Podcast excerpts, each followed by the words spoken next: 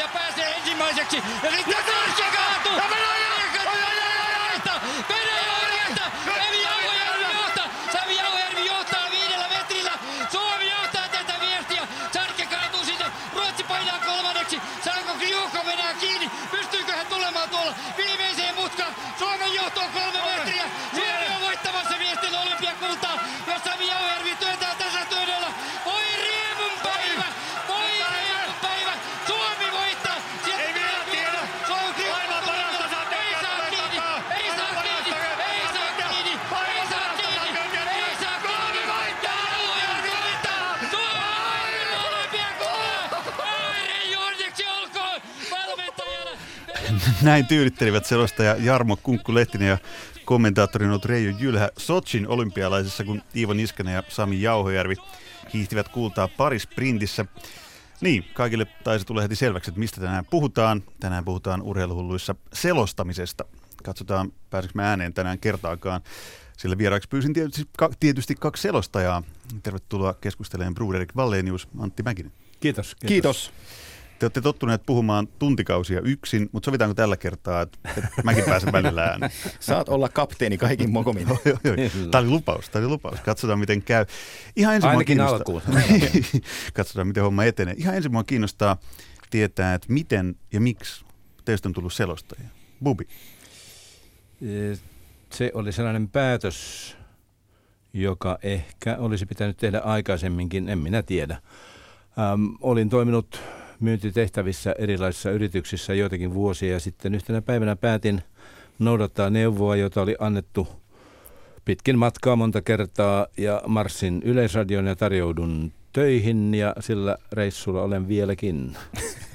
Eikö pitänyt tulla myös pappi? Joo, Tai joku olisi ainakin halunnut. Joo, sen, mutta sen mä kyllä hylkäsin aika nopeasti. Nyt kaduttaa jälkeenpäin. Nyt kaduttaa jälkeenpäin vimmatus. Selost, Mä olisin selost- ollut, se, sehän on ihan sama ammatti. Niin, selostaja Kyllä, se- saarnamiehen Joo, ammatti mutta eh, ehkä siinä oli rajoittavana tekijänä se, ja joka vaikutti lopulliseen päätökseen, että siinä pitää kuitenkin pysyä tietyllä tavalla tekstissä. Aiheessa. Ei, ei saa niin kuin lähteä leijailemaan mihinkään suuntaan. Joo. Kovin paljon se on, se on paha paikka keksiä omia tarinoita. Joo, Antti Mäkinen, jos tunnetaan tällä hetkellä parhaiten suomalaisen NHLn tulkitsijana tai NHLn suomalaisena tulkitsijana. Jos mä oikein ymmärsin, niin sulla oli aika eriskummallinen tie myös selostaja. Miten susta tuli selostaja? Joo, siis mustahan piti tulla NHL-kiekkoilija. Ja tota, sitten se ei ihan mennytkään niin, että siinä oli monta monessa ja selkä hajosi pahasti. Ja tota, sitten laitoin hokkarit naulaan, ei enää tullut pelimiestä ja putosin oikeastaan niin kuin tyhjän päälle, koska mä voin ihan rehellisesti myöntää, että mä olin vähän ylimielinen koulunkin kävijä, koska tota, mä olin aina nojautunut siihen, että mustahan tulee jääkiekkoilija, mun on, mun on turha käydä kouluja. Kyllä mä peruskoulut ja lukiot on selvittänyt, ei siinä mitään. Mutta tota, sitten kun tuli loukkaantuminen ja jäin vähän tyhjän päälle, niin ihan rehellisesti en tiennyt kyllä, että mitä alan tekee. Mutta sekin tota- sopii aika hyvin tähän ammattikuntaan, että on pi- pikkusen sekavaa porukkaa. Tässä on. On, on. Ja tota, sitten äh, isäni, joka työ- työskenteli autoliikkeessä, niin hommas mulle työntekijän paikan ja musta oli automyyjän aputyöntekijä. Eli mä katsastin autoja ja nostelin renkaita ja, ja, ja pesin niitä ja tein kaiken moista. Ja Tampereella paikallisradio, Radio 957, haki silloin tota, Lindgrenin Juhalle apupoikaa Tapparani, Tapparan lähetyksiin radiossa. Ja tota, 957 johtaja, johtomies sitten, niin kuin mä Jukka soitti, että tota, hän on kuullut, että sä oot lopettanut ja etsii Juhalle tällaista nuorta poikaa, joka tulisi vähän oppiin. Ja kun ei mulla ollut mitään muutakaan, niin mä vastasin, että totta kai mä tuun. Ja tota, sillä tiellä mä taas puolestaan on, että mun onneni on siinä, että mä kävin siellä radiossa korkeakoulu Lindgrenin Juhan kautta yhdeksän vuotta ja, ja sain omalta oppi-isältäni imeä niin kuin taitoa ja tietoa sen verran paljon, että, että onneksi on siivet jonkin verran kantaneet. Puhutaan myöhemmin vielä niistä oppi-isistä ja idoleista. Tuossa kun aluksi kuultiin tämä Jarmo Lehtisen selostus, varmaan ehkä yksi ikimuistoisimmista hetkistä hänellekin, se ostaa olympiakultaa. Anteeksi Lehtiselle, jos kuuntelee, että mä nyt kerron hänen, hänen kokevan tämän näin, että se on hänen ikimuistoisin hetki. Mutta mitkä on ollut teille ne kaikkein ikimuistoisimmat hetket selostajana? Pystyykö sanoa jotain tiettyä sä aloitat, sulla on listalla, sulla on No- neljä A, neljä, neljä sivua siinä no. auki, niin, Poimi nyt sitten niistä. niin. Mikä tulee ekana mieleen? En minä oikein tiedä. No, jos ottaa nyt koko tarinan sen urheilijan kohdalla, Ei ne varmasti silloin olleet, vaikka olivat aika korkealla listalla jo silloin, mutta sitten kun tiedetään lopputulos hänen kohdallaan, niin kyllä Mika Myllylän 50 kilometrin kaksi maailmanmestaruutta nousevat semmoiseen arvoon ennen kaikkea se ensimmäinen Trondheimissa, semmoinen ihan klassikko hiihto, jolloin 50 hiidettiin vielä niin, että oli henkilökohtainen startti, eli 30 sekuntia hiihtäjien väliä, ja hänellä oli kaksi päävastustajaa, Erling Jevne ja Björn Däli, ja hän lähti heidän jälkeensä ja tiedettiin suunnilleen, että ainakin minä tiesin, mitä kaavaa se hiihto menee, että alussa norjalaiskaksikko kasvattaa hieman etumatkaa, mutta Myllylän vahvuus on se loppu, koska se oli tosi rankka 50, siis mielettömän rankka latuprofiili, ää, lämpöasteita ja kaikki tämä puhui Mikan puolesta ja 33 kilometrin jälkeen hän sitten lähti siihen viimeiseen kierrokseen. Se oli 16,7 kilometriä hiidettiin kolmeen kertaan. Sä muistat hämmästyttävän tarkasti. Mä muistan sen, koska se oli, se, oli niin, se oli niin eeppinen ja se oli niin kertakaikkisen käsikirjoituksen mukaan, niin kuin sen piti mennä. Ja sitten hän voitti sen lopulta aika ylivoimaisesti, melkein minuutin erolla Jevneen ja Dääli hävisi vielä enemmän. Ja kaksi vuotta myöhemmin tuolla Seefeldissä hän voitti saman matkan, mutta se oli sitten Andrus Verpalua vastaan se kaksinkamppailu. Mutta tämä, tämä Trondheimin voitto hänen traagisen elämänsä kautta on noussut semmoisiin sfääreihin, onhan niitä paljon muitakin, enkä mä aina ole sitoutunut siihen, että se pitää olla suomalainen suoritus, mutta, mutta kun mä vielä nyt tunsin Mikan jotenkuten hyvin, niin se on jäänyt mieleen semmoisena aivan uskomattoman hienona kokemuksena, ja kun itse saa selostaa sen vielä, niin se on aika kuolematon. Pystyykö sitä millään tavalla kuvailemaan, miltä se tuntui jälkeenpäin ajateltuna, kun no se, mietit, että sä pääset selostamaan tuommoisen ikonisen suomalaisen mä, urheilusuorituksen? No tietysti ennakkoon tiesin vain, että se on 50 ja tiesin käsikirjoituksen, koska olin puhunut valmentajien kanssa ja Mikan kanssa ja tiesin, mikä se tilanne on, että kuinka hän lähtee siihen kisaan ja missä se ratkeaa kaikki näin. Et alussahan se oli tietysti ihan niin kuin mihin tahansa kilpailu, mutta sit, sitten kun se tosiaan lähti, lähti juuri niin kuin oli kerrottu, että näin se tulee etenemään, niin se oli, voi sanoa, nyt mä liioittelen jonkun verran, mutta en hirvittävän paljon, ihan niin kuin mä olisin itse hiihtänyt siinä Mikan vieressä sen 50. Antti Mäkinen, kerro mikä on tähän mennessä kaikkein sykähdyttävin hetki ollut selostajan uralla? No ehkä poikkeuksena jääkiekkoammattiin, jota, jota on ammatikseni saanut tehdä tässä toistakymmentä vuotta, mutta pikkuuhkajien karsintapeli Turussa mahtoi olla 2008, kun pikkuhukat meni eka kerta Hamstadiin EM-kisoihin ja tota, se karsintapeli siellä on jättänyt hienot, hienot muistot, mutta sitten jääkiekkopuolelta ehkä noin yleisesti sanoen, kun mä oon kamppailut tuulimyllyjä vastaan NHLn kanssa isosti ja mulla on moni sanonut, että kun mä asetin aikanaan nuorena poikana tavoitteeksi sitten, että mä selostan Stanley Cup-finaaleja paikan päällä, niin aika monta kymmentä ihmistä on sanonut tai jopa nauranut päin, että kuulehan poika, ei täällä ole tapana tehdä sellaista. Ja nyt mä oon, oon seitsemät finaalit tehnyt paikan päällä, niin se on yksi sellainen iso asia, mistä, mistä mä oon iloinen. Ja jos niistä täytyy nyt joku valita, niin, niin, niin 2015, kun mä sain todistaa selostamosta ja sitten – jäällä kokea sen tunteen, kun nykyinen podcast-ystäväni ja hyvä ystäväni Kimmo Timonen voitti Stanley Cupin pitkien taistelujen jälkeen, niin se, se tunnevyöry, mitä Kimen kanssa, tai mitä Kime meni silloin lävitse ja mitä sai kokea siinä vieressä, niin sanotaan, että nousee nytkin kylmät väreet pintaan, kun muistelen sitä. Te eläydytte nähtävästi aika voimakkaasti kuitenkin, vaikka oottekin, ette nyt ihan niin toistenne vastakohtia mm. selostajana, mutta tästä kun kuuntelee, että Pubi kerroi, että miten se tuntui niin kuin olisi vähän niin kuin itse mm. hiihtänyt, mm. kun selostaa Mika Myllylän hiihtoa, ja sä puhuit Kimmo Timosesta, että mitkä tunne myrskyt siinä käy itse läpi, kun kaveri voittaa jotain tollasta, niin äm, puhutaan siitä eläytymisestäkin vielä tänään laajemmin, mutta mä huomaan, että jokaisella meistä on aina mielipide selostajasta. Se on, te olette melkein äärilaitoja ja varmasti jaatte mielipiteitä tosi voimakkaasti. Öö, mikä on teidän mielestänne hyvä selostaja?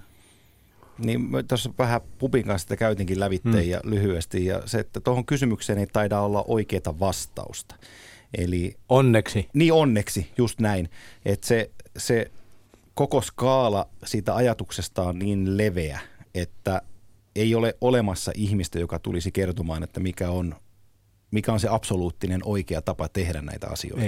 Mutta kyllähän siinä pystyy Ei. varmaan joitain niinku ammatillisia määreitä aika hyvin luettelemaan, No, että mitä jo- pitää jo, totta- olla, totta kai- jotta totta on kai- totta kai, totta kai taustoitus pitää olla kunnossa. Sun pitää tietää paitsi juuri se tapahtuma, jota selostat, myöskin sen koko lajin historiasta on oltava selkeä käsitys siitä, että mikä tämä tapahtuma Joo. on ja mihin, mihin se oikeasti sijoittuu, ettei jokainen jääkiekkoottelu tai jokainen Kyllä. 100 metrin juoksu ei ole se elämän suurin ja tähän mennessä suurin ja kaunein. Sitä se ei välttämättä ole.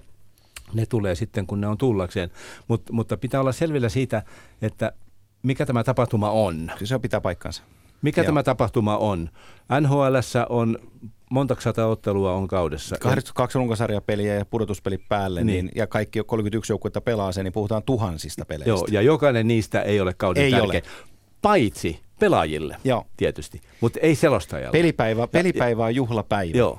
Ja, ja, ja se, pitää, se pitää aina muistaa se, että, että, että mikä se tapahtuma on. Sitten siihen pitää olla tietysti hyvä taustoitus. Mitä se sitten on? No pitää tietää suunnilleen, että ketkä siellä esiintyvät ja minkälaisin edellytyksin ovat pelaamassa joko joukkueena tai yksilönä, tekemässä mitä tahansa.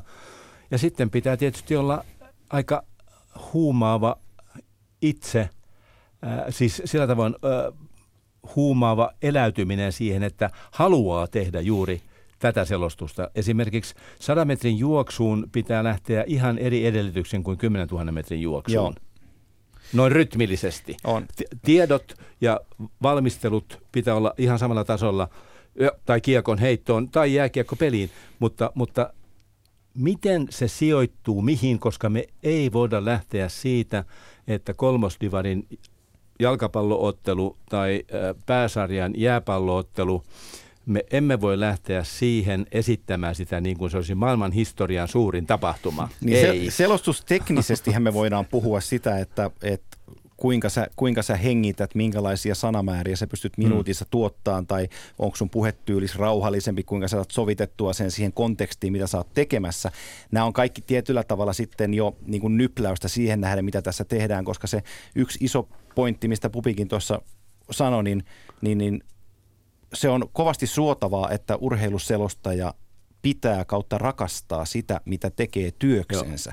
Ja siihen kun sä ynnäät sen, että täytyy tunnistaa draaman kaari, Kyllä. missä ollaan ja mitä varten, Joo. niin silloin se volyymin tasokin sieltä löytyy kohdilleen. Volyymitasosta tuli mieleen, miten te pidätte muuten huolta äänestä. Te olette äänityöläisiä. Ei ole nimittäin ihan yksinkertainen juttu äänen käytöllisesti, että sä pystyt tästä eteenpäin nyt itse papattamaan niin kuin 45 minuuttia niin, että ei, ei missään vaiheessa tuu vähän sellaista oloa, että nyt kuulijat vähän Me- joutuu, joutuu kärsimään, että, että pystyykö se nielasemaan nyt ton rään kurkusta alas vai ei. Me puhumme jopa lepotilassa ja nukkuessa. Kyllä, puhumme, joo. Ja, ja Tai, tai niin kuin laulajakaveri niin sanoi hyvin, kun häneltä kysyttiin, baritoni, en nyt kerro nimeä, Joo. että ihan pahastu, niin kysyttiin, että miten avaat äänesi aamulla, niin vastaus oli, että en sulje sitä illalla. joo, joo, no niin. ja, joo, ja tota, siis nuorempana kun oli, oli freelancer-selostaja, niin tota, silloin ei ollut sairaspäiviä, eli silloin tota, tuli sanotaan, että erilaiset lääkkeet, lääkkeet ja muut avu, a, a, avustimet tuli, tuli mukaan sillä, että tuli totuttua, tututtua niihin asioihin, mutta tota, kaikkienhan sitä tottuu, kun paljon puhuu, niin, niin, niin kyllä se kyllä se sieltä se koneisto alkaa toimia. Mutta, Mutta treenaatteko te äänenkäyttöä? Oletteko te harjoitellut sitä, vai onko teidän luontaista, että pystytte puhumaan niin, että, että ääntä vaan tulee, eikä se missään vaiheessa niin kuin skaga? No ainakin tähän asti on toiminut. Niin, sama homma. Ja mä, mä kovasti tykkään laulaa, niin sekin varmaan jeesailee. Mutta kyllä tässä tulee sellaisia yksinkertaisia virheitä tehtyä, että nyt vi, viimeisimmät Stanley Cup finaalit, kun oltiin Korkeakosken Nikolle, kameramiehelle, niin hyvälle ystävälle paljon terveisiä, niin tehtiin, tehtiin Bostonissa hotellissa, katsottiin, ti- tultiin huoneeseen ja mä, mä otan ton sängyn, kun katsottiin, että mistä ilmastointi puhal, puhaltaa. Ja ajatuksissa oli, että sehän ei muuten osu kohdalleen, niin sieltä se seinästä pomppasi suoraan siihen mun sänkyyn ja seuraavana aamuna herättiin, niin ei juurikaan ääntä tullut enää ulos ja oli sitten peli siinä edessä, niin sanotaan, että kyllä siinä vähän diskojumppaa tehtiin, että sa- saatiin se, saatiin se ääni kiertää.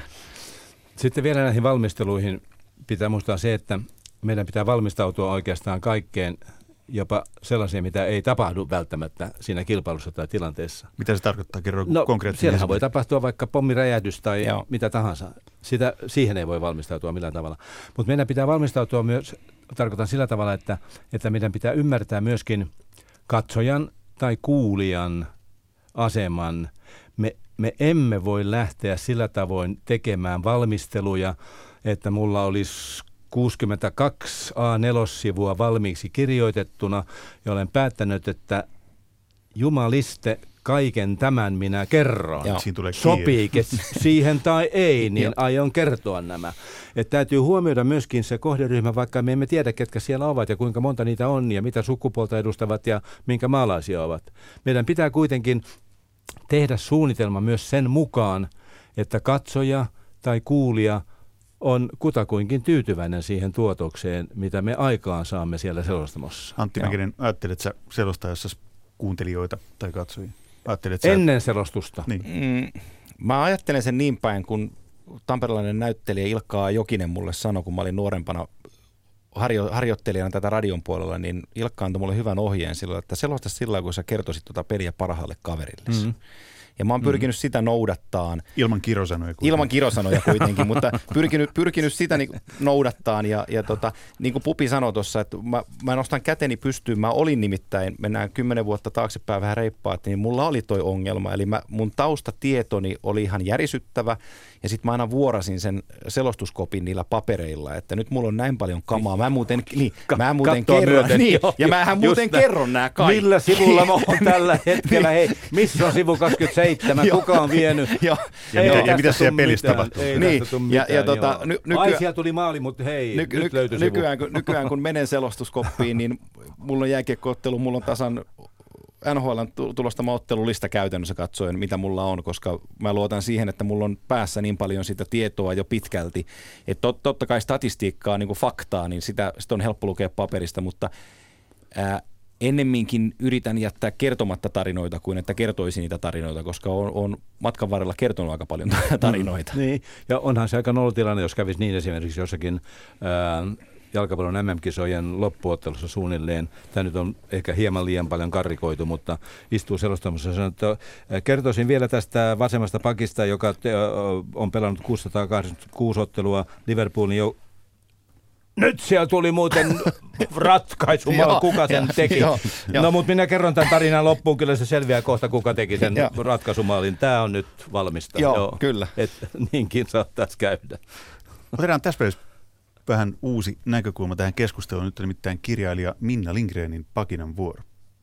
Kauan sitten koko perhe seurasi mustavalkoisesta televisiosta jääkiekkoottelua. Suomi pelasi Neuvostoliittoa vastaan ja selostus meni näin.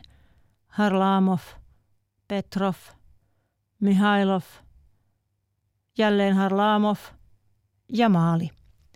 Sitä jatkui toista tuntia, kunnes peli päättyi ja isä itki.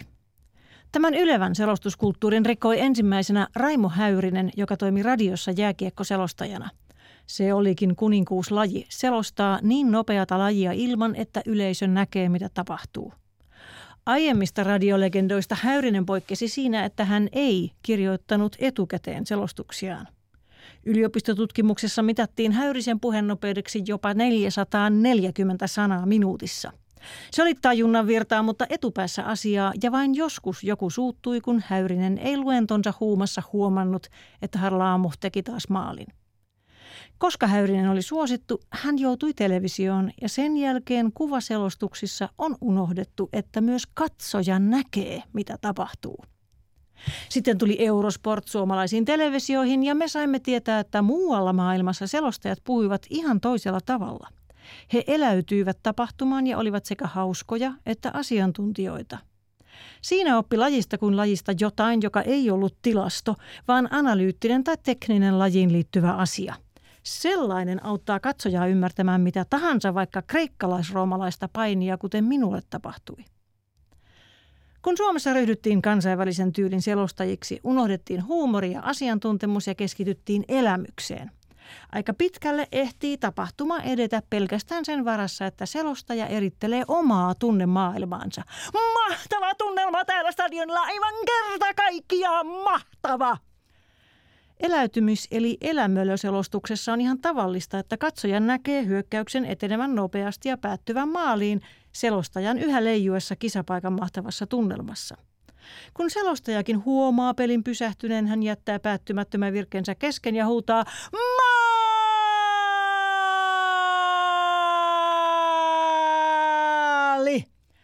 Sitä hän hokee vaikuttaen vakavasti yksinkertaiselta ja hokee vielä sen jälkeenkin, kun peli on jatkunut hyvän aikaa. Parhassa tapauksessa seuraava maali tulee niin nopeasti, että edellisen maalin synnyttämä vokaalikiima jatkuu suoraan seuraavaan. Maali! Lopulta selostaja puhkea kyyneliin, mikä sekään ei lauhduta hänen huutomyrskyään. Tästä syystä olen alkanut toivoa, että Suomi ei menesty missään lajissa. Jalkapallo onkin lempilajini. niin. Vokaalikiimaa, vokaalikiimaa. Minkälaisia ajatuksia Minna Lindgrenin pakina herätti? Joo, Paljon hyvää asiaa. erittäin paljon, joo. Aletaan joo. erittelemään. erittelemään. Pitääkö selostajan huutaa? Nykyään tuntuu siltä, että pitää. Mä, mä puhuin siitä draaman kaaresta ja mä tiukasti pidän siitä kiinni. Eli mun käsitykseni mukaan tun, selostaja saa nostaa tunnetasoaan, kun se aika ja paikka on oikea. Mm-hmm. Eli silloin kun sillä on jonkinlaista merkitystä, niin, niin tota, silloin siihen pystyy tuottamaan lisäarvoa sillä omalla tunteellaan, mutta ei se saa mikään pääarvo olla se, että, että yritetään meuhkata ja mesoa niin kuin mahdollisimman paljon. Pubisut tunnetaan aika rauhan Joo. selostajana tai rauhallisena miehenä. Mä muistan jonkun fudismatsi, mistä mä oon katsonut YouTubesta löytyi muistaakseni semmoinen hieno rinnakkaisselostus. Oliko Portugali vastaan Suomi? Hetkinen, muistanko Saat- mä oikein tämän Voi, matsin? saattaa olla, joo. Ja sitten sit kyllä. siinä pystyi kuuntelemaan, täytyy etsiä tästä uudestaan, sitä portugalilaista selostajaa, joka jo, jokaisen tilanteen jälkeen on sellainen, samaan Joo. aikaan kuuntelin sun selostusta, niin Litmanen, Forssell, Litmanen. Ja täytyy Si- sanoa, että mä nautin näistä kahdesta versioista kyllä sun versioista paljon enemmän. Joo, siinä on tietysti se, se tota, ensin täytyy muistaa se, että Portugalille jalkapallo on huomattavasti tärkeämpi kuin meille suomalaisille edelleenkin tänä päivänä, koska me emme menesty kovinkaan hyvin siinä, mutta se nyt ei ole se tärkein pointti.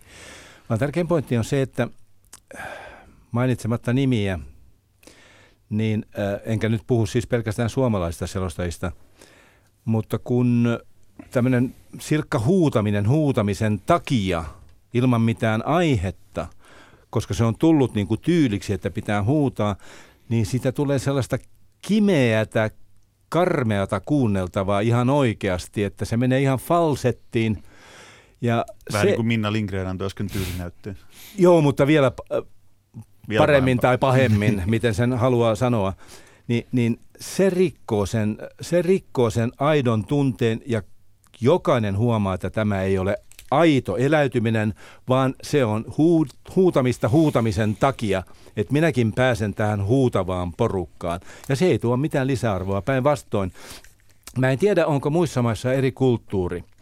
Mutta esimerkiksi kun puhumme pohjoisamerikkalaisista selostajista, jotka ei välttämättä ole minkäänlaisia esikuvia ainakaan minulle, mutta siellä ilmeisesti äänen huolto ja koulutus äänen käyttöön on ollut paljon paremmalla tasolla, koska siellä ei huudeta, mutta he pystyvät niin kuin nostamaan sitä äänen tasoa kuitenkin eri desibeleihin, mutta siellä ei huudeta kimeällä äänellä eikä käytetä näitä ylisanoja, jotka myöskin tulevat huutamisen myötä, että jokainen maali, joka tehdään Englannin valioliigassa on nykyisin uskomaton, ennen näkemätön.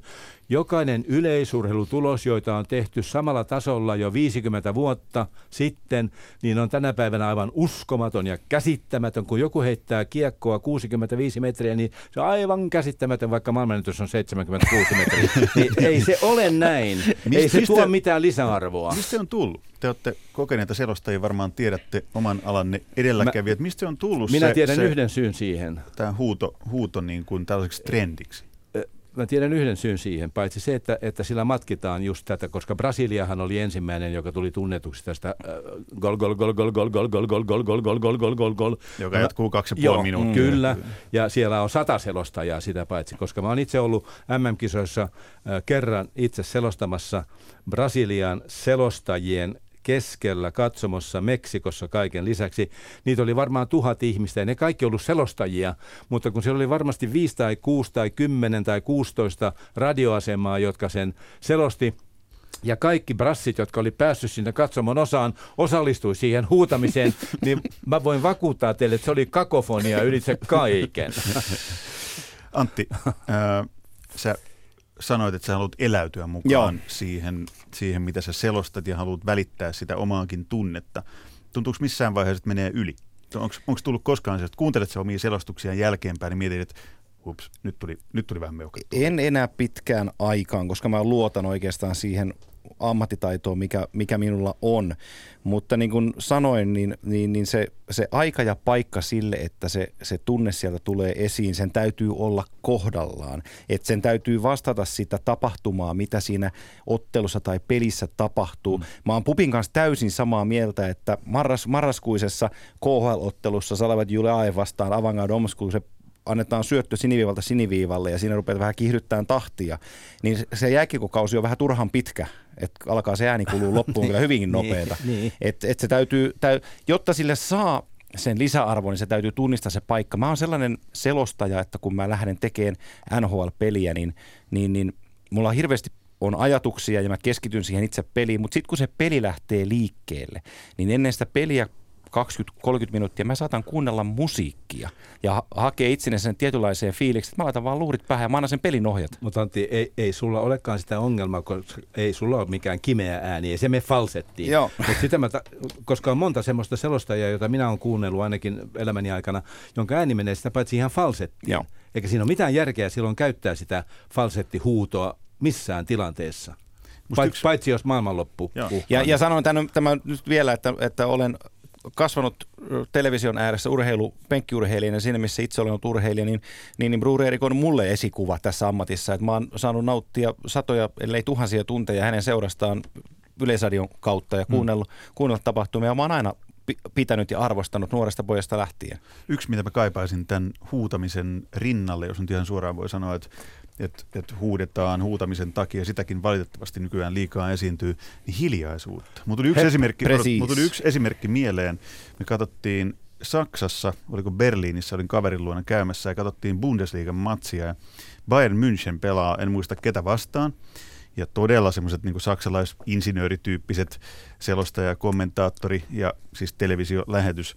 Ja sitten Bayern pelaa niin täydellisen hyökkäyksen, pallo käy kaikilla – ja selostaja vaan niin kuin luettelee, keneltä pallo meni.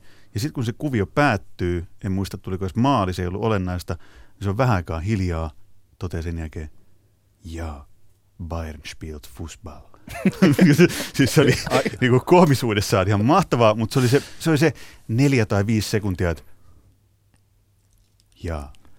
Aika mie- mielenkiintoinen, kun viittaat Saksaan. Mun suurin rakkauteni kesän aikana ja kesän jälkeenkin on – saksalaisselostaja, onneksi hän on nainen, voin tunnustaa, Claud- Claudia Neumann selosti nyt, mä katselen aika paljon silloin, kun sieltä tulee urheilua, äh, ZDFn lähetyksiä. Hän selosti naisten MM-kisoja, on selostanut myöskin miesten äh, Bundesliga-pelejä.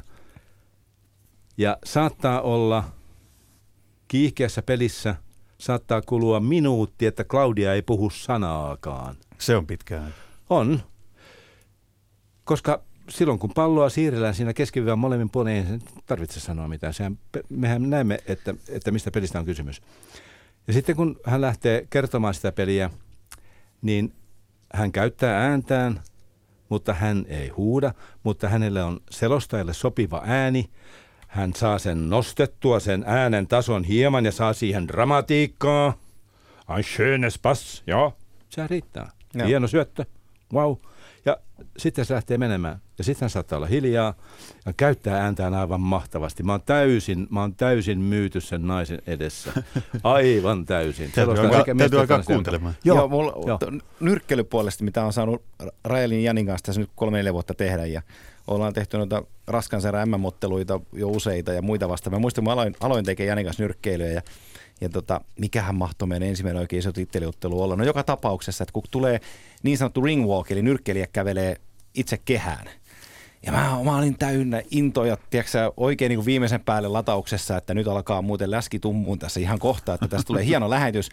Niin Jani ottaa mua kädestä kiinni ja näyttää, että Sitten me kato, katsotaan, kun ne kävelee sisään ja, ja tota, joku hieno kappale soi taustalla. Mä Janille, että enkö mä saa puhua.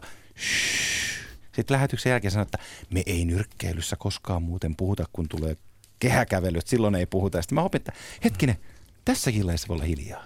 Niin. Ja se hiljaisuus olisi valttia. Mä niin se, haluaisin hei, kuulla sitä lisää, joo, sitä siis hiljaisuutta siis, oikeissa mä, paikoissa, koska se rytmittää sen selostuksen. Joo, se, se tekee siitä taianomaista, että nyt jotain tapahtuu. Joo. Mulla edelleenkin lukee lunttilapussa aina, kun menen selostamoon, ole hiljaa. siis Sitä välillä. ei voi koko ajan Saanko, ko- ei, ei, Saanko kopioida? Ei, ei, joo, mutta ihan oikeasti ole hiljaa, koska mä muistan, Tauko, Taukohan on muutenkin etenkin radiossa mahtava teho. Keino. Saada ihmiset mitä sieltä tulee se Joo. Niin loppuko, loppuko lähetys? Koska silloin kun minä olin nuori ja oli vain radio olemassa, televisiossa ei tiedetty mitään, niin mehän kuunneltiin kaikkia ohjelmia, joihin vaan ehti muilta riannoilta. Ja kuunnelmat ja kaikki. Ja sitten kun me vielä ruuvattiin muita asemia, joo, Hilversum, ja mitä kaikkea niitä olikaan, eikä tiedetty edes missä päin ne on. Ja sitten saatiin joku ohjelma, se oli aivan sama millä kielellä. ja sitten kuunneltiin. Ja sitten kun tuli se hiljaisuus, niin mitä siellä nyt se jatkuu se. Joo. Ja, ja kotimaiset kuunnelmat, joita nauhoitettiin nimenomaan sillä tavoin ihan ammattitaidolla, koska näitä suuria näyttelijöitä Suomessa oli silloin, jotka myöskin toimi radioteatterin näyttelijänä – ja tiesivät tämän ja osasivat tämän, niin luoja paratkoon ne tauot, kun vaikka ne kesti vain kaksi sekuntia, niin sydänpampasit, mitä sieltä tulee. siinä, on, siinä, on, siinä on selostajille opittavaa siis nyt. Taukon, käyttäkää tauko hyvät taukoja. ihmiset, taukon ja. Ja, ja siinä, on, siinä on itse yksi, yksi pointti, kun Pupi on tehnyt radioa ja mä oon tehnyt radioa. Ja radiossa kun puhemäärä on, on isompi, kun sun täytyy maalata omalla tavallaan se mm. mielikuva kuuntelijalle sinne korvien väliin, että mitä hän näkee kuunnellessaan. Mm. Ja siitä kun sä tulet television puolelle, niin sun täytyy pudottaa 50 prosenttia sanoista. Ja toki se on näin päin helpompaa kuin keksiä, keksiä lisää Joo, puhuttavaa, kyllä. mutta siis ihan tällaisia pieniä nyansseja esimerkiksi jääkiekon puolelta, mitä mä toin, kannoin monta vuotta mukana, niin kun oli, oli takaraivoon hakattu, että jos puolustaja avaa peliä, niin syöttö tulee vasempaan laitaan. Eihän mun Herra Jumala tarvitse televisiossa sanoa, että vasempaan laitaan, kyllä se katsoja sen näkee, että se on siellä laidassa. Tämänkin mä oon kirjoittanut tänne valmiin, että muistan nyt tämäkin tosiaan, koska, koska kun jääkiekko on niin nopea, no monen muutkin pelit on niin nopeita, että joskus sä ehdit sanoa, että nyt se menee vasemmalle ja se menee Lindgrenille, niin se on jo oikealla, Joo. se on Petterssonilla ja se on ihan turha. Se on Joo, ihan kyllä turha. se kuva näyttää se. Se on aivan turha. Se on ihan turha sanoa. Yksi asia, nyt kun on vielä viitisen minuuttia aikaa teidän kanssa ja täällä puhuu, niin on, on pakko ottaa esiin, eli palaute, mitä te saatte. Siis selostajathan on niin julkista riistaa, mm. teitä voi arvostella ihan miten lystää, koska ja kotona, mm. joo, joo, mutta sitten kun kotona siellä on aina se parempi selostaja, joka tietää, että miten taas pitänyt selostaa, niin te varmaan saatte aika paljon palautetta, pubi oot saanut vuosikymmenten Kyllä. aikana. Antti, mä luin jostain, että sä oot saanut jopa niin kuin todella raakaa, rankkaa, hirvittävääkin palautetta. Se Joo. kuulostaa jotenkin aika järkyttävältä. No sitä se on. Sitä se on. Eli menemättä nyt yksityiskohtiin sen enempää, pitää aina muistaa se, että tämä on kuitenkin viihdettä. Ja jos katsoja kokee tarpeelliseksi vihatessaan minua niin voimakkaasti, että jollei mulle käy huonosti, niin mun pojalleni käy huonosti. Eli siis tämmöinen on oikeasti on, tapahtunut? Niin, niin, tota, niin ne, on, ne on sellaisia, että ne ei, ne ei kuulu tähän juttuun ja tota, ne on pelästyttänyt todella isosti. Mutta tota, pää, luojan kiitos, se positiivinen, positiivisen palautteen määrä on, on, on iso ja sitä tukea löytyy tuntemattomilta ihmisiltä, jotka eivät minua tunne, eivätkä ole koskaan tavanneet, mutta haluan nyt tässäkin kohtaa välittää kiitokseni heille, että, että jokainen sellainen tukeva viesti on, on oikeasti iso asia. Että ne, se auttaa, auttaa ymmärtämään itseäni siitä, mitä minä teen työkseni.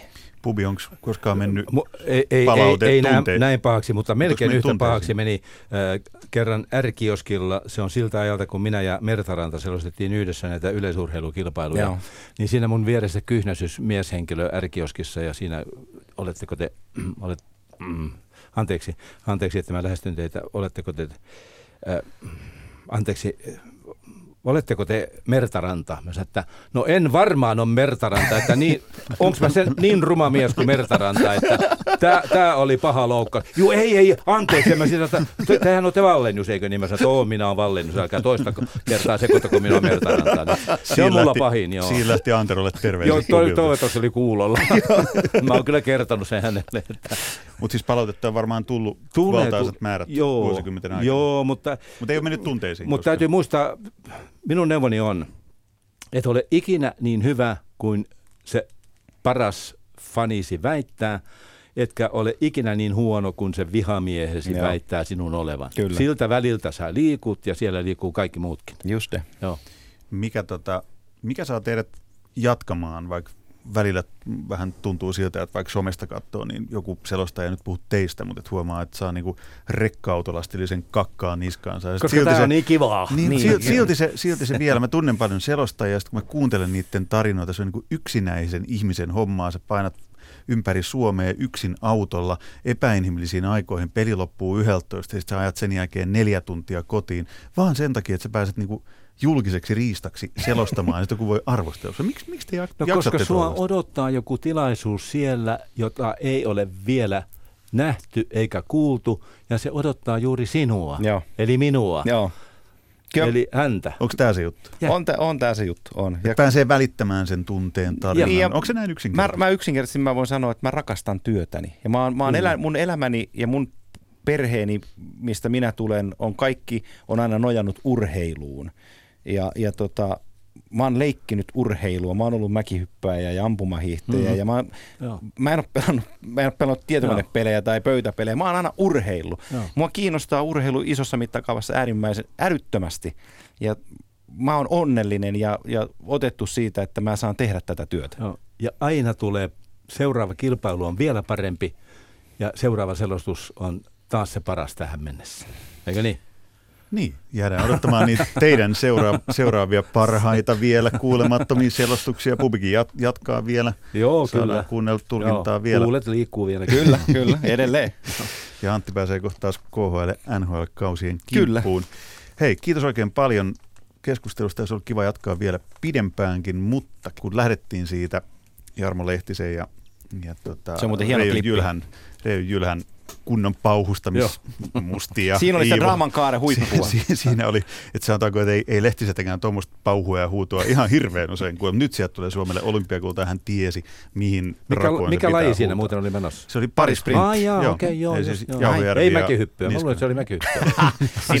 Saatako, että siitä, ei- siitä ei ehkä ihan kuullut kuitenkaan.